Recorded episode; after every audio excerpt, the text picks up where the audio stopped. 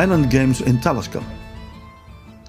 Wat is er mooier dan als jonge gast onbezorgd op reis te kunnen gaan, alleen of met vrienden? Pas achteraf besef je hoe vrij en onbezorgd je die tijd was. En altijd blijft er wel één trip die voor altijd een warm plekje in je hart krijgt. Zo ook voor mij.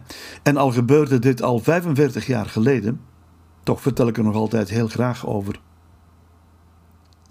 1976. Vier jonge gasten trekken met een Renault 16, het was een soort brek avant la lettre, naar Schotland. Het beestje was overvol geladen voor een reis van drie weken. Een grote tent op het bagagerek boven op de auto in kluis. Uit de talloze avonturen die we toen beleefden, springt er toch wel eentje bovenuit. Een van ons vier, die we de Kaven noemen, was in die tijd veruit de sportiefste van ons vier. Bijna 1,90 meter, 84 kilo droog aan de haak, provinciaal kampioen kogelstoten en speerwerpen. Kortom, een stoere bonk die zich graag wou meten met de Engelse amateuratleten. En waar kan je dat beter doen dan in de typische Schotse Highland Games? We hadden al verschillende pogingen ondernomen, maar eer we onze tent terug opgeplooid hadden, alles ingepakt en naar het dorp van afspraak gereden, waren we elke keer hopeloos te laat. Maar deze keer hadden we alles prima voorbereid. Op het Isle of Skye, een schiereiland aan de Schotse zuidwestkust. Twee vliegen in één klap. Want op dat eiland brouwen ze zowat de beste whisky ter wereld, de Talisker. We hadden de Talisker Distillery bezocht en, wonder boven wonder, de dag daarop zou in het aangrenzende dorpje Carbost een door de whisky-stokerij een island game gesponsord worden met free entrance. Iedereen die aan bepaalde voorwaarden voldeed, mocht zich inschrijven. Enkele ludieke selectieproeven doorstaan en je kreeg je license to compete. Het tonheffen, steenwerpen en kartrekken was voor de kave geen probleem en hij werd officieel ingeschreven onder de nickname The Flemish Powerhouse. Nu begonnen de voorbereidingen. Een kampeerplaats vinden en de nodige boodschappen doen voor de vitaminevoorraad. De kave ging zelf op winkeltocht en toen hij bij de plaatselijke butcher terug buiten kwam, zagen we die brave man hem verbaasd vanuit zijn winkeldeur nastaren. De kave vond biefstek het perfecte krachtvoer en hij had er maar voor elk van ons een kilo gekocht. Dat zou wel opraken en in onze voorraad hadden we nog wel wat pakjes instant pudding voor het dessert. De kampeerplaats waar men ons naartoe had gestuurd, de Grand Brittle Campsite, zag er prachtig uit. Een oplopend grasveld naar de rand van een klif toe. Daar zouden we onze tent opslaan. Alle andere kampeerders die hun tent op het laagste deel tegen de rand van een bos hadden gezet, vonden wij mietjes. Wie wil de zonsondergang aan zee niet van op de eerste rij meemaken? Een uurtje later was ons avondmaal klaar. 4 kilogram biefstek met de nodige hoeveelheid boontjes uit blik en gekookte aardappelen. Na 400 gram moest ik als eerste passen. De tweede haalde net de halve kilo en de derde moest zich na zo'n 700 gram ook gewonnen geven. Maar de kava at zijn kilootje smakelijk op en nam daarna nog het overgrote deel van onze overschot voor zijn rekening. Terwijl wij uitgeteld en met onze broeksband wijd open op ons luchtmatras lagen na te hijgen, hoorden wij in de keuken in de bijtent de kava nog wat rommelen. Een puddingje kon er nog wel bij. Tijd om nog even van de zonsondergang te genieten. Een glaasje telleske als degustief en dan de slaapzak in. Want morgen vroeg moesten we op tijd de tent afbreken om de start van de Talisker Distillery High Games niet te missen. Maar al snel begon het toch wel heel hard te waaien. De kille wind die vanuit de zee opstak, rukte alsmaar harder aan ons tentzeil en blies door alle kieren.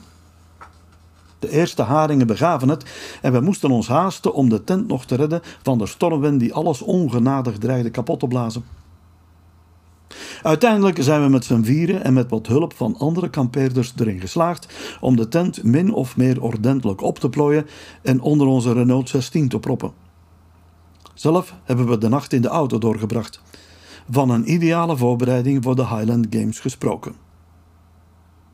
De volgende morgen scheen een onschuldig zonnetje opnieuw over het kampterrein En nadat we de tent wat hadden laten drogen, konden we ze terug opplooien en naar de wedstrijd vertrekken. Alweer te laat natuurlijk. De eerste proef was al begonnen en de jury had onverbiddelijk op het scorebord geschreven bij de Flemish Powerhouse de letters D en S. Dit not stout, voor wie het niet begrepen zou hebben. De wedstrijd als toeschouwer meemaken was een flauw afkooksel van de real thing. Maar enkele deelnemers hadden toch zo'n compassie met ons dat ze ons geregeld een cup of comfort aanboden. Een glaasje Talisker, vergezeld van een lekkere shepherd's pie. Na enkele van die tractaties vonden we onze mislukking al niet meer zo erg. En na een tijdje begonnen we zelfs in onvervalst Scottish hun volksliedjes mee te zingen. Het einde van de dag werd de Flemish Powerhouse en zijn drie vrienden door de overwinnaar uitgenodigd om mee zijn prijs te gaan ophalen in de local pub, the Old Inn and Waterfront Bunkhouse. Een meer dan 300 jaar oude, doorrookte kroeg met muren van meer dan een meter dik en kleine raampjes, een kolossale open haard en verlichting met olielampen. Maar voor we daar binnenkwamen, waren we getuigen van een erg merkwaardige gebeurtenis. De winnaar van de games, met achter zich alle deelnemers en daarachter het hele gevolg, werd alleen voorafgegaan door de Townpiper, de plaatselijke doedelzakspeler. Een stoet die vanaf de gamefield onder doedelzakmuziek het hele dorp doortrok tot aan die Old Inn. Dat de doedelzakspeler al erg oud was en het al snel moeilijk kreeg om zijn inspanning vol te houden, kon niemand van ons iets schelen. Toen we dan toch aan de pub aangekomen waren, gebeurde er iets bevreemdends. De hele stoet bleef stilstaan terwijl de piper bleef doorspelen. Toen kwam er vanuit de pub een jonge, nieuwe piper aangestapt, die dezelfde melodie speelde als de oude. Hij kwam op de groep af en draaide zich 180 graden net voor de neus van de oude piper. Deze zette enkele passen achteruit stopte met blazen en bleef stokstijf staan. De nieuwe Piper zette zich in beweging en ging samen met de rest van de groep de pub binnen. De oudste Piper bleef eenzaam achter op de plaats waar hij gestopt was. Pas na enkele minuten kwam iemand hem ophalen, nam hem zijn doelzak af en zette hem in een donker hoekje van de pub, zonder zich nog verder om hem te bekommeren. Ondertussen werd er duchtig verder gefeest in die Old Inn. Alleen werd de whisky vervangen door het plaatselijke beer Terrace Gear Ale, dat vlot naar binnen liep. Omdat de oude Piper daar alleen bleef zitten, besloten we om hem toch wat gezelschap te houden. Hij heette Georgie McGregor en was echt ondaan dat toch nog iemand zich met hem wou bezighouden. En nog wel die strangers, die Flemish lads. Hij vertelde ons dat hij zich bij deze traditie wel moest neerleggen. Een traditie die al eeuwenlang bestond en die Changing of the Piper heette. In vroegere tijden moest de Piper de krijgers aanvuren bij de vijandelijke gevechten.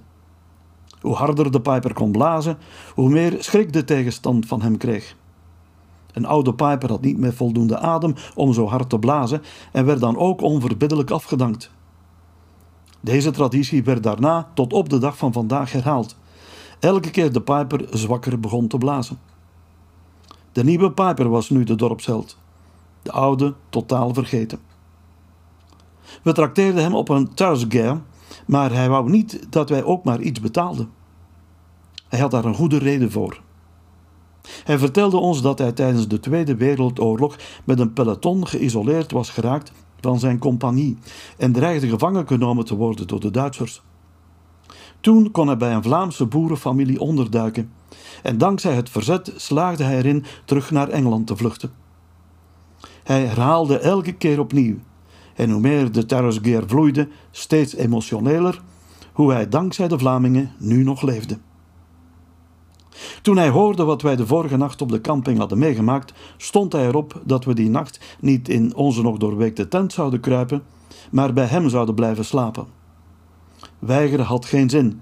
En dus zijn we, hoe laat het was, is door het gebruik van de terrorist gear nooit duidelijk geweest, met Georgie naar de Carbost Alley gegaan. Daar heeft hij zijn twee zonen uit bed gehaald en ons daarin laten slapen. De volgende morgen hebben we afscheid genomen en adressen uitgewisseld. Elk jaar kregen we van hem een kaartje met Christmas wishes. Tot er op 16 juni 2001 een ander kaartje in mijn brievenbus viel. Een doodsprintje van Georgie McGregor, met vooraan een foto van hem als Piper. Op de achterkant een van zijn zonen geschreven: You always remained in his mind, you Flemish lads.